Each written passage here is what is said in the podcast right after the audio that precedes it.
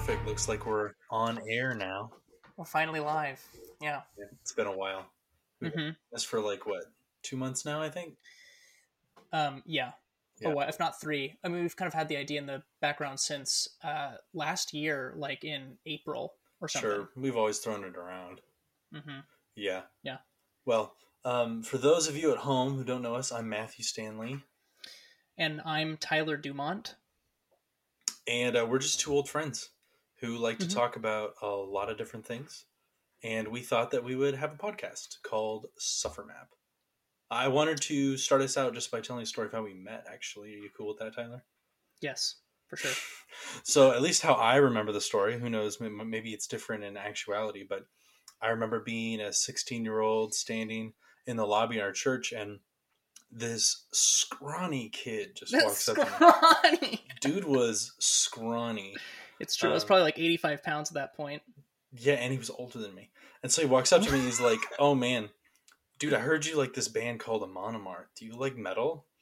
And Yes. I was like, "Yeah, dude, I like metal. I've been listening to metal for like almost four years at that point." hmm And, I had just started.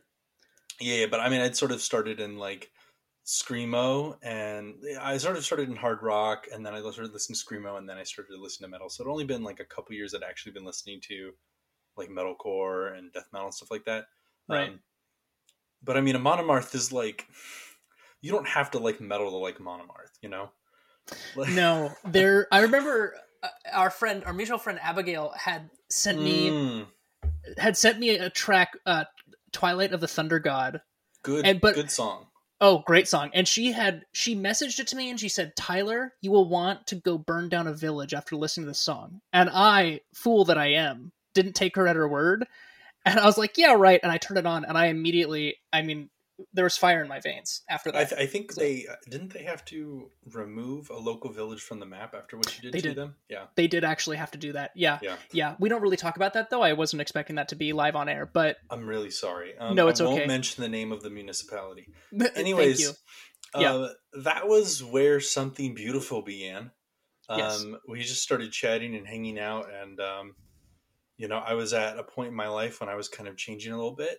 It was hmm junior year. I had um, gone through some stuff, like a breakup, and making some decisions that I had not felt good about, and deciding to change myself to stick to my values more closely. And along came this friend who just became like a brother to me. Uh, talking about, we could talk about theology, we could talk about philosophy, we could talk about metal, and best of all, our joke chemistry is Yes. second to none. Even when it's bad, it's good, and it's bad like a lot of the time. So It was like always being on stage, but I had like a stage partner.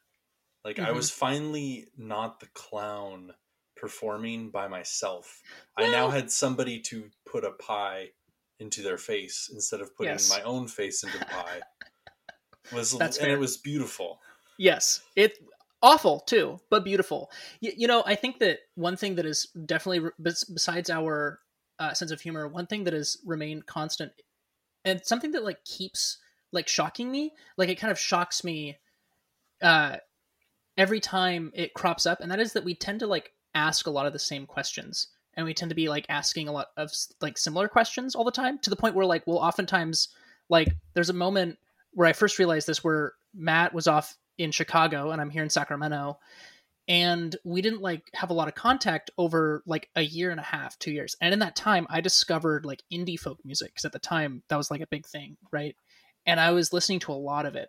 And then we hang out and the first thing that I bring up is like all these folk bands that we were list- that I was listening to. And turns out that Matt had been listening to like all the same bands at the same time and we just had no idea. So I think that that's like probably like one of the secret sauces, as it were, to our continued friendship, and not, the, but like the quality of our continued friendship, which I really appreciate. So Yeah, it's like being on that same wavelength. It's yes, that same bullshit, you know? yes, absolutely, absolutely. Uh, so Matt, what are we going to talk about today? You know, just wanted to kind of briefly introduce, um, briefly introduce Suffer Map, um, talk a little bit about what we're trying to do here, talk about our tech stack just like a little bit, and Mhm. then wanted to dive into kind of asking you some questions about a topic I feel like you've been really working on for a while to try to refine. So, um, Yeah. just hop in. Just a brief background on who I am. I'm Matthew Stanley. I was born in uh, Frankfurt, Germany. My father was in the Air Force. Um, moved over to the States when I was young. Lived in Florida for a little while, but really grew up in Sacramento, California. Went to a tiny Christian school there. I was raised at um, a local Orthodox Presbyterian church. Um, I went to Wheaton College and studied philosophy. Lived in Chicago for about a year, and I've, I've been working in technology and startups since I graduated, which is really not the direction that I envisioned myself going. I'd always wanted to go into academia, maybe be a professor, either of theology or philosophy. But here I am. I've uh, I've kind of realized that I didn't want to accept the the deal that academia was offering me of years of poverty just to take a shot at the lottery of Hmm. the academic system. That doesn't sound good to you. Job. No, no, it sounded awful. It sounded Right. masochistic, and I didn't want to be a part of that codependent relationship. Yeah, that's fair. Eh, But uh, frankly, I'm I'm a recovering academic, is what I call myself. I'm still recovering. Um, I feel I- that. I now live in Bellingham, Washington, with my wife Bethany, um, and uh, I'm also I'm also working on an online master's degree with uh, kind of a progressive new school called um, GCAS, the Global Center for Advanced Studies. I'm working on their MA in philosophy and psychoanalysis, and I'm really really enjoying that program. Nice. Um, and my name is Tyler Dumont. Um, born and raised in Northern California, um, what we would kind of consider the greater Sacramento area. Although I was I was born and raised uh, further north than that, a small town called Newcastle, California. Um, I am a uh, business owner um, and an aspiring uh, scholar as well. I'm currently pursuing two bachelor's degrees, a bachelor's of philosophy and a bachelor's of English. Um, I work with restaurants primarily as a brand developer. So I work with small business owners to develop their online presence. Um, so developing stuff like websites, working with their social media, doing graphic design work, all that sort of stuff, uh, as well as a lot of consulting work, uh, which is something a little bit more recently that I've been getting into. Um, aside from that, I was homeschooled my entire life, never stepped foot inside of a classroom until I went to community college when I turned 19, I believe, uh, which is also the year that I moved out. Um, I think that's about it. I'm excited to see where this conversation goes. Yeah, Tyler's the uh, the guy who left his house early because he wanted to strike out on his own. Mm-hmm. Took his life in his own hands. He was uh, licensed as a real estate agent at seventeen. That's right. Yeah. I When I was, was- I was super yeah. proud of you, dude, when you called me and told Yeah. me that you that you gotten that you gotten your license. I was the youngest real estate agent in an office of 500 agents. I think the guy, uh, the youngest guy above me, was like older than me by like 15 or 20 years. It's crazy. So, but that's long gone. Yeah, that is not the Tyler who is with us today. That Tyler, love him, love him to death, but he is no longer with us. Rest in Wait, you're you're not interested in selling luxury real estate in the Bay Area anymore? Definitely not. That ship has sailed. Uh, I sunk it on my own, on purpose. So, we'll see though. Interesting choice, Bucko. Great. So, uh, talk a little bit about SufferMap, our goals, our tech Yeah. stack, yeah, stuff like that. Yeah, I think the Suffer Map kind of came together as Tyler and I are just always thinking about things. We're always talking about things, and we also, you know, we could be wrong, but I feel like we might be interesting to listen to and have some decent chemistry. Um, well, at least one of us is. yeah, you know, one of us by ourselves has chemistry. That makes total sense, Tyler. Yes, absolutely. Yeah. Um, so the Suffer Map is just an attempt to capture some of that and honestly just have some fun. Like to be real, um, if no one ever listens to this, I would still consider it a success because two bros bonding, chatting about things we care about. You know, maybe you want to listen in. Uh, that would be cool. We would really appreciate that. Um, we're hoping to kind of do some events, especially on Clubhouse. Tyler and I really enjoy being on Clubhouse. Yes. Um, it's awesome. Made made a number of friends, interacted with some really great people. Um, so we would really like to take this into Clubhouse, uh, spark some more conversations, create some community. So that's one thing we're hoping to do. Maybe that this podcast would just be one part of a conversation with other people. So, you know, we don't yep. want this to stay just us. It could be more, uh, more the merrier. For sure. Uh, what about our tech stack? Yeah. So, um, a couple things. Uh, Tyler is uh, being a web developer. He works especially well in Webflow. So, our web our website suffermap.com coming soon. Tyler built that himself in Webflow. I think it is sexy as hell. It's a dope website. Mm-hmm. We're also using Trello for um, planning our episodes, our content, our social media. I use Trello at my own job um, when I'm interacting with our website design team, and I found it to be really, really good for planning content.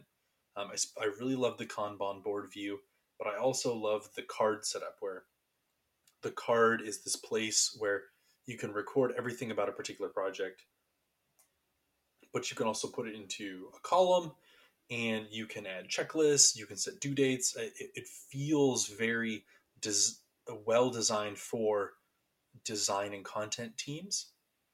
Uh, so we're using that. It's free. Atlassian is a really great company and they provide their tools for free. We're also using Proton Mail. Um, if you have not used Proton Mail before, I highly recommend it. It's a free service, although you can pay for a higher um, higher level of access. But the basic version is free and is everything that you need. So, uh, Proton Mail is fully encrypted, free email. Um, I would go check them out, protonmail.com.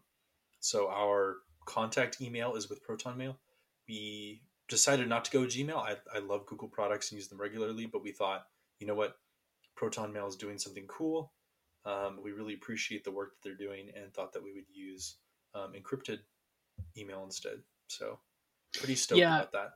You'll notice, um, I because I'm also a you know like I'm like a power user of Google. Like I basically don't step out of Google for any of my mm. for any of my business related or uh, school related work. I mean, the only time that I really do that is if I'm designing something in Illustrator. But I think that, and this is kind of where it touches on our values. I think you guys will notice, you know, when it comes to things like Proton Mail and Clubhouse, we're kind of always looking for um, that next thing that is kind of going to disrupt a market that we believe needs disruption. Um, I think in particular, privacy is a big deal uh, for both of us, and um, so yeah, we're always kind of on the lookout for for cool stuff like that and cool little pieces of tech to help us um, move forward. Yeah, so tech stack's big. I really, I'm just always interested in whatever new tools are out there, and I kind of look for excuses to try things out to be completely honest. So yeah, um, we're using Zencastr to record this. Um, our we've only used it a couple times just to test. Um, I, I, like it. It seems simple. Um, it's free for now. Um, you know, we'll let you know if we change something, and um, if we do change, we'll tell you why we changed. So just for your own curiosity, really. Great. So that's kind of how and what SufferMap is and how we operate. Um, it's really exciting, and we're really excited for you know whoever's on the opposite end of this podcast. We're really excited to have you along with the journey as well.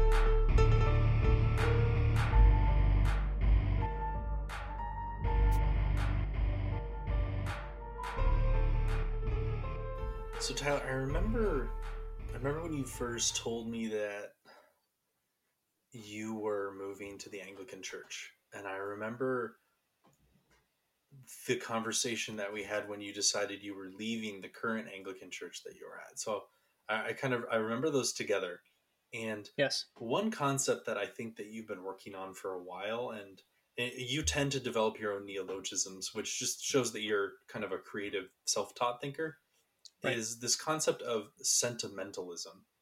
And I was yeah. I, I kind of wanted to go into that with you because one, I want to understand it better for myself, but I also feel like asking you questions might help you be able to find new dimensions to explicate it differently. Yeah, absolutely. Um, so could you talk about like first the experience, or maybe a few formative experiences that started to help you begin to clarify that idea?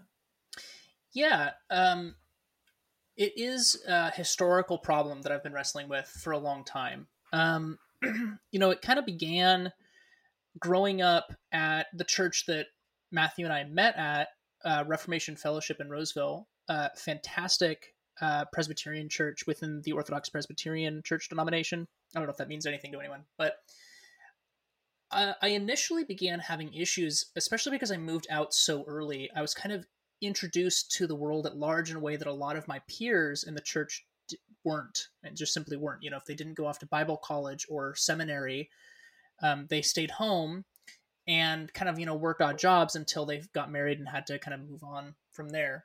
Not that's a disparaging comment at all about that sort of life. There's nothing wrong with that, but it wasn't my situation. And so I had the opportunity because of that situation to interact with a lot of people that said a lot of the same things as me, but believed radically different things, right? And I wrestled with that problem for a long time, trying to figure out what it meant to actually believe something or what it meant to actually practice, especially as a Christian, like what it meant to practice the faith, right? Um, when I brought up this question to a lot of people, the response was always generally the same, especially in conservative circles, which is, you know, well, that's not what it means to be a true Christian. You know, if someone's doing something that I disagree with, then they're not being true Christians, right? There's kind of like this set definition for how you understand ideas. And if you don't understand those ideas that way, then you are not a true Christian, right? And so I was presented with this problem of essentially, which is where sentimentalism comes in. I was presented with this problem that I think I'll be working on for the rest of my life, which is how do people interact with ideas? Like, what is it exactly? What mechanisms are in place that cause people to think about things and use ideas in their localities, in their in their local contexts, right? So, um, the Anglican Church was an interesting experience, right? Because I grew up Presbyterian, and then you know I, I I fell in, as it were, with a lot of Anglicans, right, from the Church of England, not from the Church of England, but the American Church here, um, and they were kind of moving out of a really bad situation with the Episcopal Church at that time. Um, so there's like this kind of splinter cell movement in the Anglican Church, and I was really taken in by their ideas of history, pr- primarily. Right, there was a grounding to Anglican ideas that I hadn't really experienced before. That I've I've since experienced a lot of right elsewhere, but at that time I hadn't really experienced it um, that much. And so when I left the Presbyterian Church, that's kind of what I was I was searching for. I was searching for this way to kind of anchor my ideas in something tangible, something that I could point to, right? Um, and it was around that time, you know, about a about a eight months after I became Anglican that I moved to downtown Sacramento. So I was living in the county directly north of Sacramento, which is called Placer County, and I I was living in Roseville, which is a city in there, and I moved down to Midtown Sacramento, right? Which was very a very new experience for me, and it was kind of like my initial living situation fell through and like my initial roommate fell through and then another initial roommate fell through and so i ended up moving in with my brother and at this time i was going to a church in in roseville an anglican church that was you know for any of you that know the low church high church distinction was very low church very evangelical very charismatic um, but I had the strangest experience kind of moving in with my brother, who at the time was going through probably one of the worst moments of his life up to that point. You know, I mean, he was he was going through a really tough uh, divorce. Uh, he was, you know, he was also trying to like figure out his own way. Uh, it was very rough. I mean, for details that I won't get into either.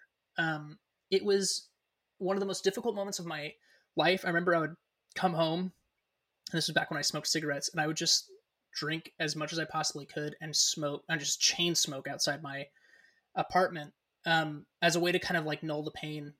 It was a very a very very bad situation. I was truly suffering, and then I would go to church on Sunday, and I remember the moment that I decided that I couldn't be a part of this church anymore. I go in and it's Pentecost Sunday, and I had just stayed up with my brother, uh, basically all night. I mean, I had gotten like three hours of sleep right? I just couldn't, I, and I was in just emotional and spiritual turmoil, right? Just like really not in a good place. And I walk in to this church, and there, it was Pentecost Sunday, which is a big deal, right, for any Anglican.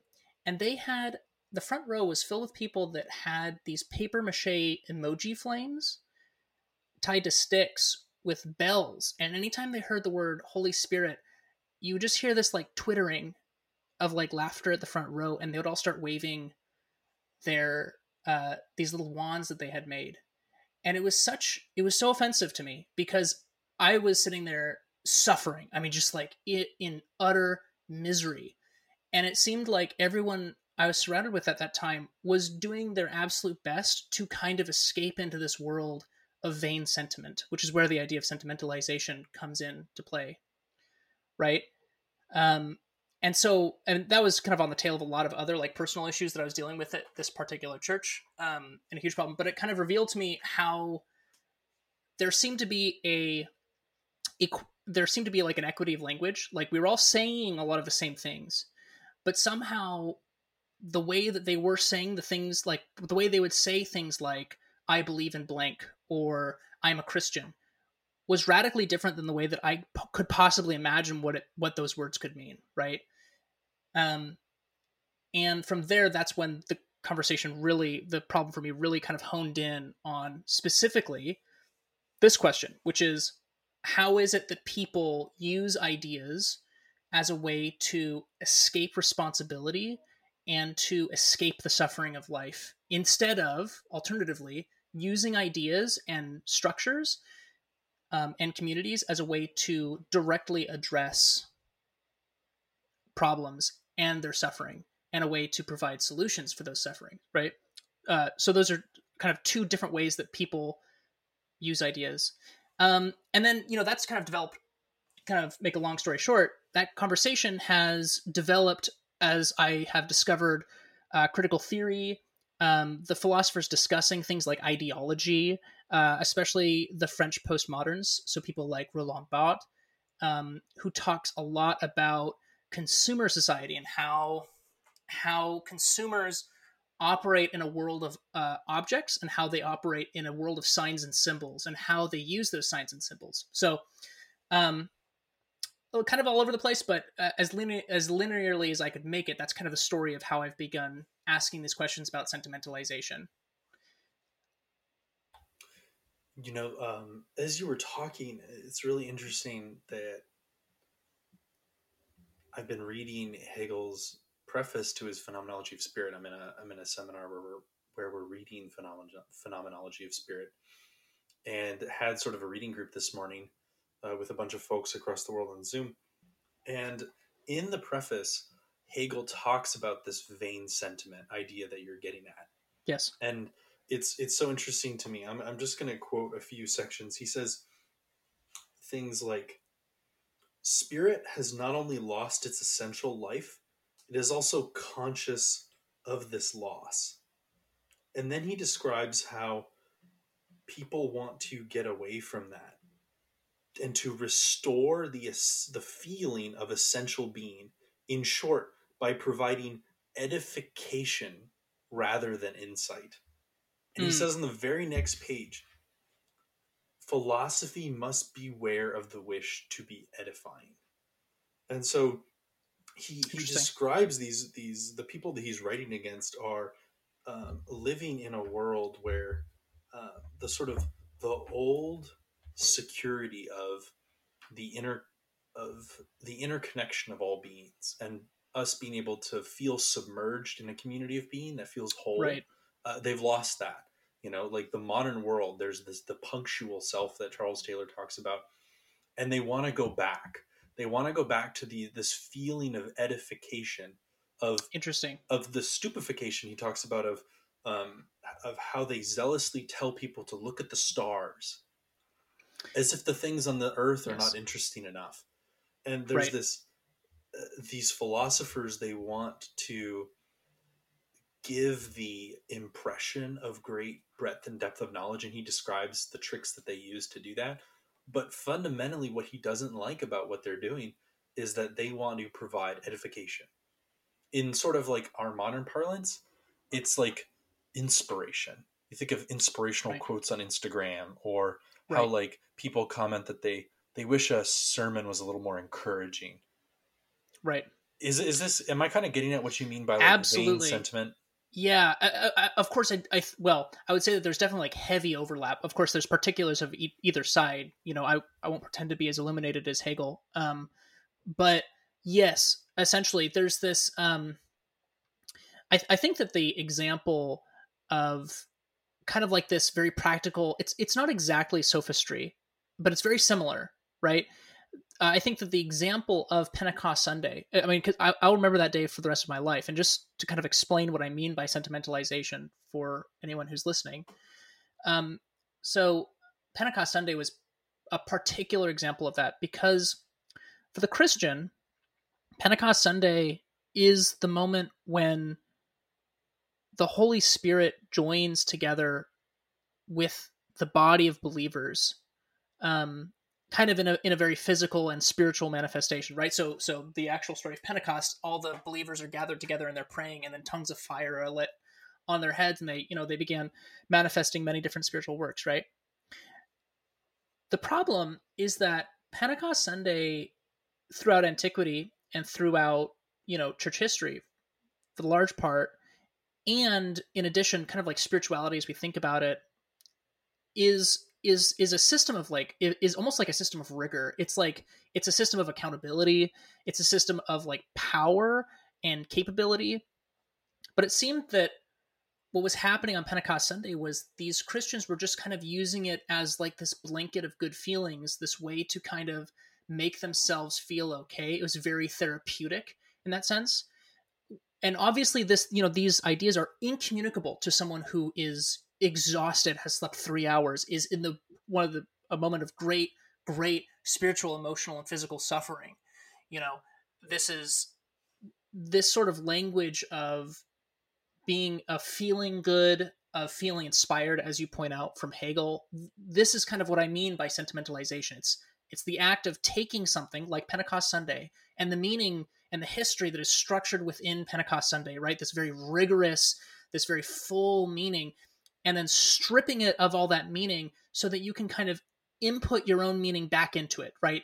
So in this case, Pentecost Sunday is stripped of its historical meaning. It's stripped of what is actually happening on Pentecost Sunday. It's stripped of its sort of its sort of rigor and structure, and then they input this feeling of vague religiosity, of kind of vague Pentecostal uh, spirituality, and general like good feelings and good vibes but these are the sort of things that are not conducive to a Christian service, right? Does that kind of make sense? Yeah, it's interesting how it's almost really difficult to explain what was quote unquote going wrong there. Right. But but like you feel it viscerally that there's some sort of betrayal happening. Like is it- Precisely. it doesn't seem to violate any outward commandments to have like a game where you wave an emoji fire um, whenever you hear the Holy Spirit. It doesn't seem to violate any explicit commands in Scripture Yes. or even necessarily of reason. And yet there's something about it that feels like a betrayal of what happened on Pentecost. Right. And this is why the question has taken me so long, and I've only just barely begun to scratch the surface surface as uh, you know on this topic. It's it's very very difficult because of the fact that it's very it's almost ineffable. You know this this this feeling. I I mean all I remember is feeling disgusted, betrayed, threatened in a certain sense. Right. I felt like I was sitting there and I'm just I I, I had this feeling I was where I was like these people couldn't possibly understand what it's like to suffer like this, you know? And you know, on the on on the surface that's actually not technically true, right? Like like I think that people suffer quite a bit. And this is where kind of the second phase of my understanding of this problem came comes into view. The reality is that people suffer. I mean, like humans suffer. I mean, suffering is is the it, it's one of the structures of, of reality, you know, is, is how to put it, or one of the structures of experience, right? If you live, you suffer and um so it's technically incorrect to say that these people could not suffer the way that or could not know suffering like i know suffering right however it's also true at the same time because what they're essentially doing when they kind of strip this this structure of pentecost sunday of its meaning and then kind of input this like watered down you know milk toast uh vain sentiment right back into it is it it does serve a purpose right? It's not like they're just doing it to do it. There's something that is happening there that they require. It is it is giving them some sort of strength. And i believe that that strength at least so far is that it allows them to abdicate the responsibility to deal with suffering. And it allows them to actually suffer in a way that uh, while dishonest certainly is also it kind of lessens the suffering in a sense. It also blocks them off from like any sort of valuable lessons of suffering right? Does that does that make sense? Yeah there's a bunch of things that you said there that are really good. Um it's yeah i like how oh geez i don't know where to start with that. Um it's like how if that is the solution for suffering then that is suffering really that meaningful? You know like by, by by making the solution trivial you make the problem trivial too. And right. yeah there, there's there's a bunch of things there. I wonder if you have thoughts about that. Yeah uh for sure. I think that to me definitely one of the betrayals and the reasons why i didn't believe that they could suffer is that if my brother had called me and he said you know and he had given me like some sort of ultimatum i would have been in there in a second. I would have been like you need me to serve you? Absolutely. The thing is is that i as as awful as that night was and as how difficult it was to kind of be there with and for someone who is suffering like that especially like your older brother you know if i could take it back i wouldn't you know like if i could go back and do it again i absolutely would take that choice you know? There's something uh not only is there something valuable to be learned in suffering but i think that it is also a very christian thing. It is following christ to suffer for others, you know, and to suffer with others, you know. Um, and it didn't seem like what was happening on Pentecost Sunday, which is such a testament to Jesus Christ and his ministry and the ministry of the church. It didn't have it didn't seem like anything that was happening there was actually conducive or worked into that scheme of living at all.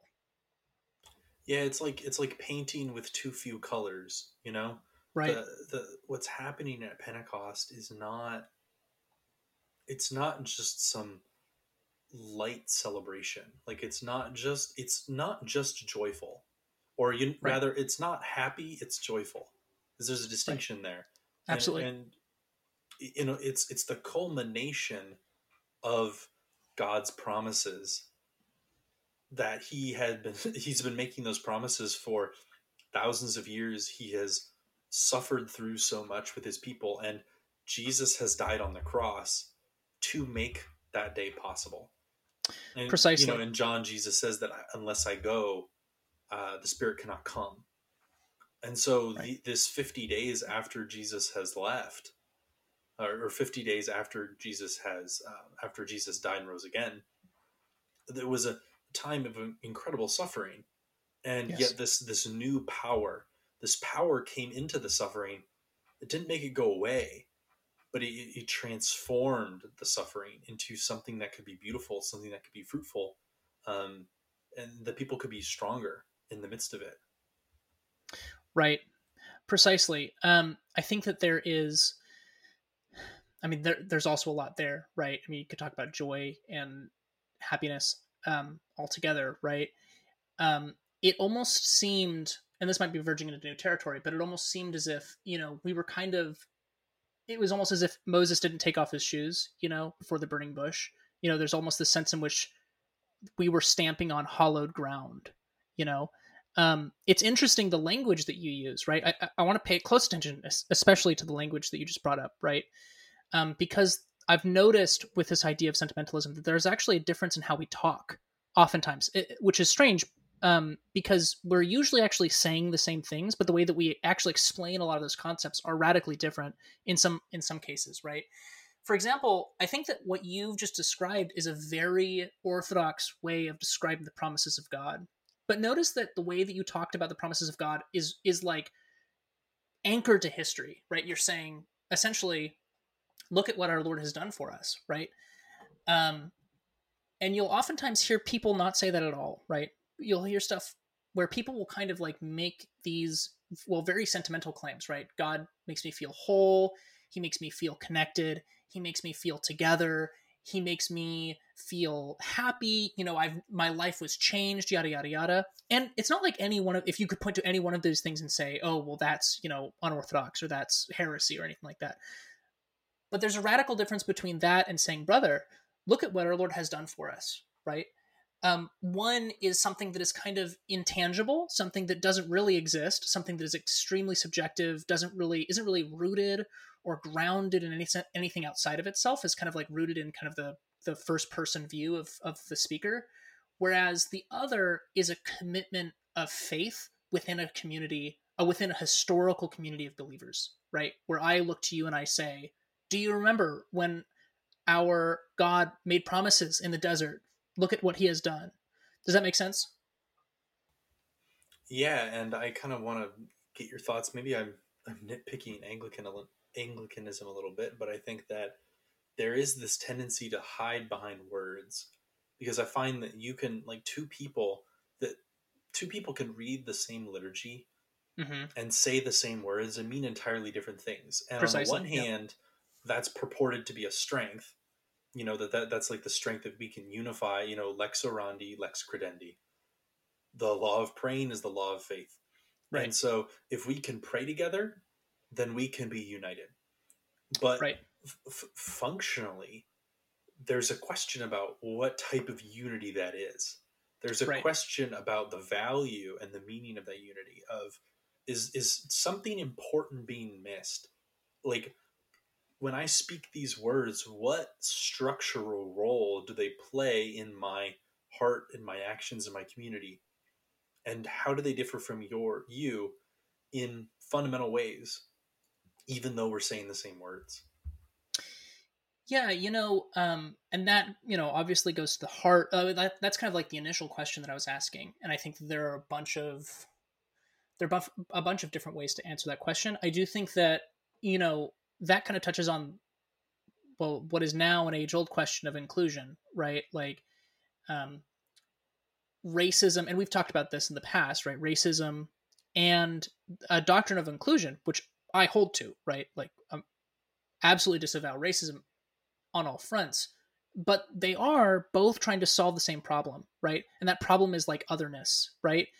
And oftentimes, the danger of some ideas of unity is to kind of, uh, in order to kind of get over the otherness of other people, the fact that there is this almost impassable gap between the I and the thou of another person, right? We can tr- tend to strip away the things that are actually getting in the way of the other, right? Or getting in the way of making the other an I, right? Uh, so essentially, the way that oftentimes corrupt forms of unity and corrupt forms of inclusion and racism are actually identical is that they are both trying to solve the problem in the exact same way, which is that they are trying to get rid of the other, right? they're trying to you know racism seeks to destroy the otherness or they seek to destroy the other right? Through violence through language right? Whereas bad forms of unity and inclusion seek to pretend like the problem doesn't exist right? Um but i think that there is something to be said about having that tension you know having that and i don't know if we're getting off topic here but that is certainly a commitment of mine is to retain the otherness of the other Yeah, I think that Hegel talks about how knowledge is recognizing yourself in otherness. Yes. Is seeing the other and recognizing yourself in them. Right. And that, that that's knowledge because knowledge only comes about through uh, othering. You, right. You, you can't know something that is yourself. I mean, even self consciousness is this movement of consciousness making itself an object for itself. And so right. knowledge can only take place with that division, with that othering. But once that othering has taken place, there needs to be recognition of how the other is you. And um, right. I, I think that that's like, obviously racism fails to do that, but the form of unity that we're describing doesn't see, it doesn't recognize itself in otherness. It, no. it, it, it chooses to say, okay, as long as we can agree on the words, then we're unified. Right. Um, I I might be more inclined towards, and you and I have talked about this kind of a unity of action, right? Um, of sort of we've talked about the concept of finding co-conspirators of Yes. like when I meet another Christian, is this person a conspirator? Are, are we in on the same conspiracy? Um, are we undermining the forces of darkness? Are we both dangerous? Are we both looking to not uh, not just accept the status quo, but see the principles of God's kingdom come out in all of our relationships, and to, to for the world to look like the kingdom of God.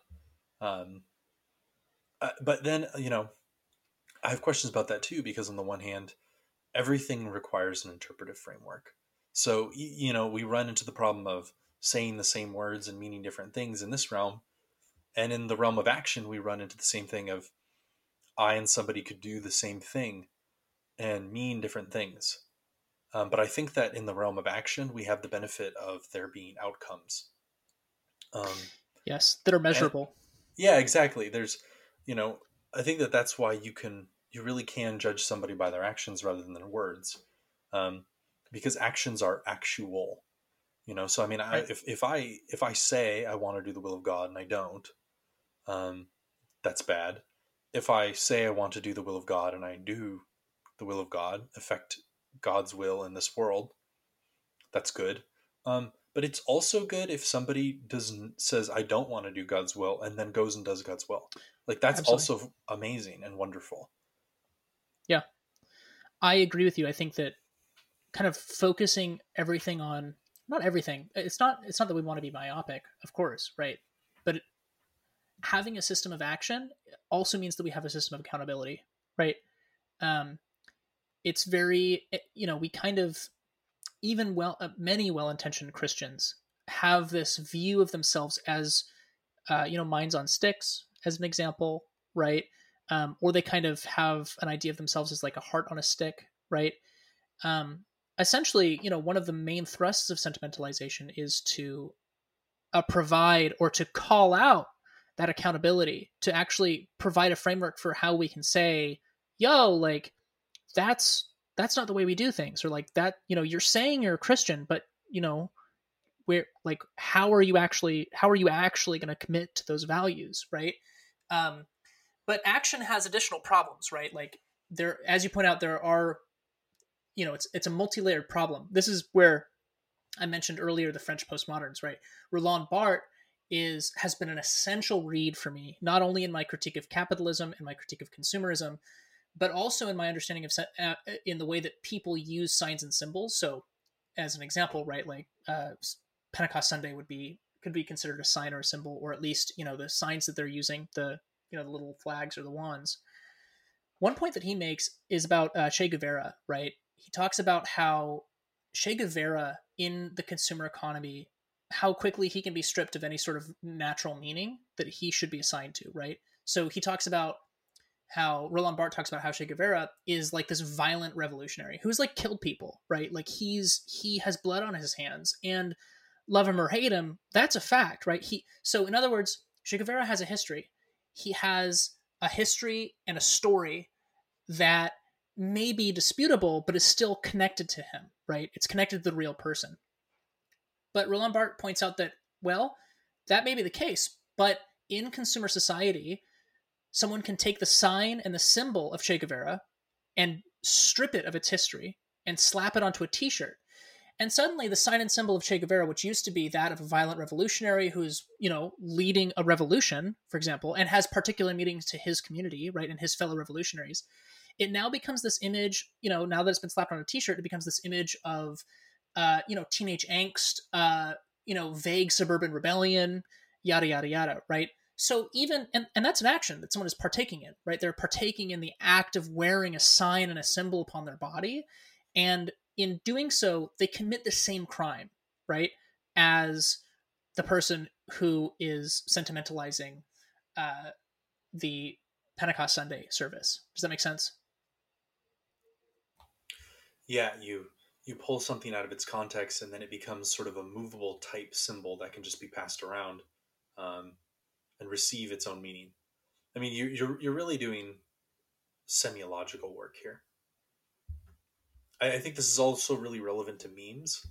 Um, Yes. I think like like the memification of thought um, that like um, images are just connected to impulses uh, or they're connected to like vague senses that emerge from a community and you sort of pass a meme around almost as, as like a like the, the to receive and to distribute a meme is about moving you're like moving an object around in order to experience inclusion in the community that values that object Right.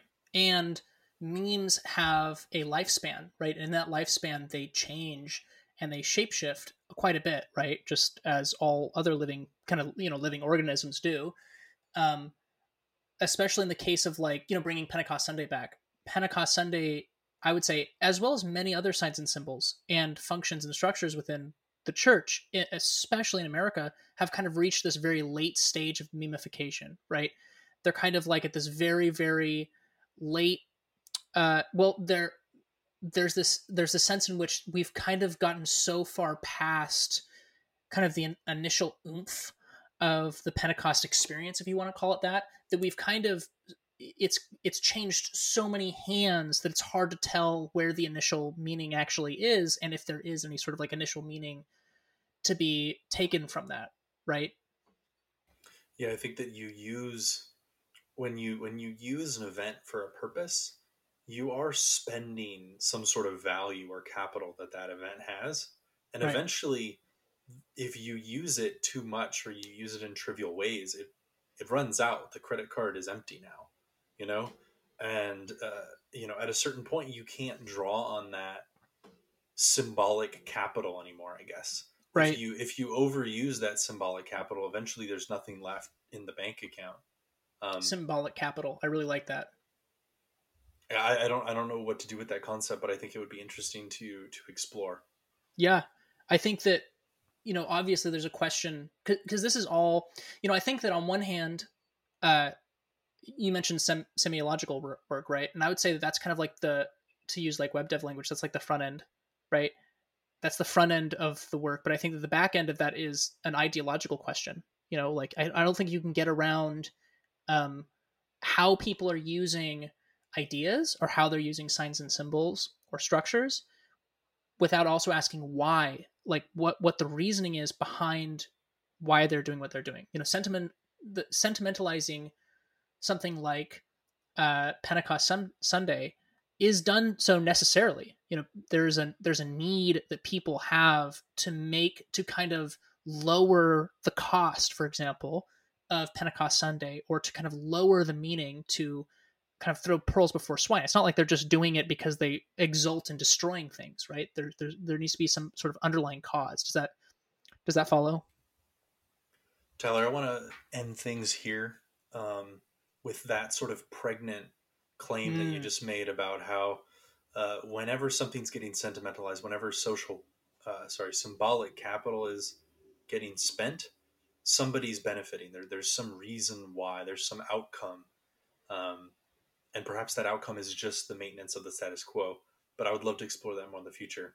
Absolutely. Um, I, I want to point out that our our podcast is called Suffer Map, and our first episode really revolved around an experience of suffering that you had. yes. Um, and so I guess to me, it, it feels really relevant to explain the meaning of the name Suffer, Suffer Map and how that kind of came from the notion that, like you said, to exist is to suffer. Um, Mhm. I'm- I follow Nietzsche in this respect that suffering is sort of the stimulant of life, that suffering is the uh, it's both the upside and the downside. It's what produces beauty and what produces tragedy in our lives.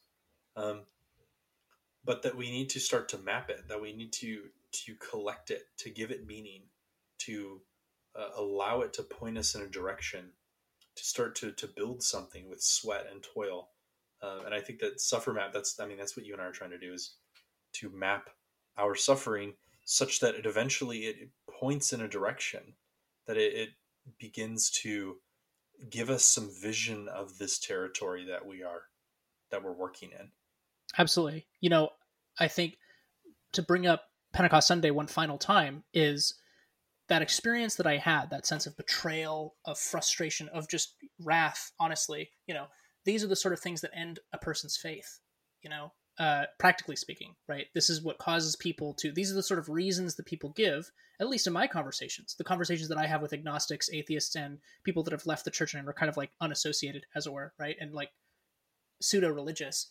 These are the experiences that they have, right? The, the sort of, the sort of things that they point to to say, yeah, that made me leave the church. This is what I'm ta- we're talking about, right? And so, but the fact remains is that I, I did not leave the church. And so I'm committed to an idea of seeing what is beautiful even in sufferings that is as frustrating as that, right? Because that in and of itself is a, is a moment of suffering that I had to go through, right? So committing ourselves to extracting or kind of learning from our suffering is something that is not only deeply human, but is also something that is exemplified for us in Christ himself on that note, I, I, think we should finish with William Loud's prayer for the church. I've got this prayer card that the Seabury, Seabury Society puts out. Um, beautiful, beautiful art. Um, and we've got William Loud's prayer for the church here from the uh, Book of Common Prayer, page 646. Um, would you like me to close? Absolutely. Please do. Gracious Father, we pray for your holy Catholic Church. Fill it with all truth, in all truth with all peace where it is corrupt, purify it. Where it is an error, direct it. Where in anything it is amiss, reform it. Where it is right, strengthen it. Where it is in want, provide for it. Where it is divided, reunite it. For the sake of Jesus Christ, your Son, our Savior. Amen. Amen. Thanks, brothers. It's been a great time. Dude, love you. Love you too, man. Thank you.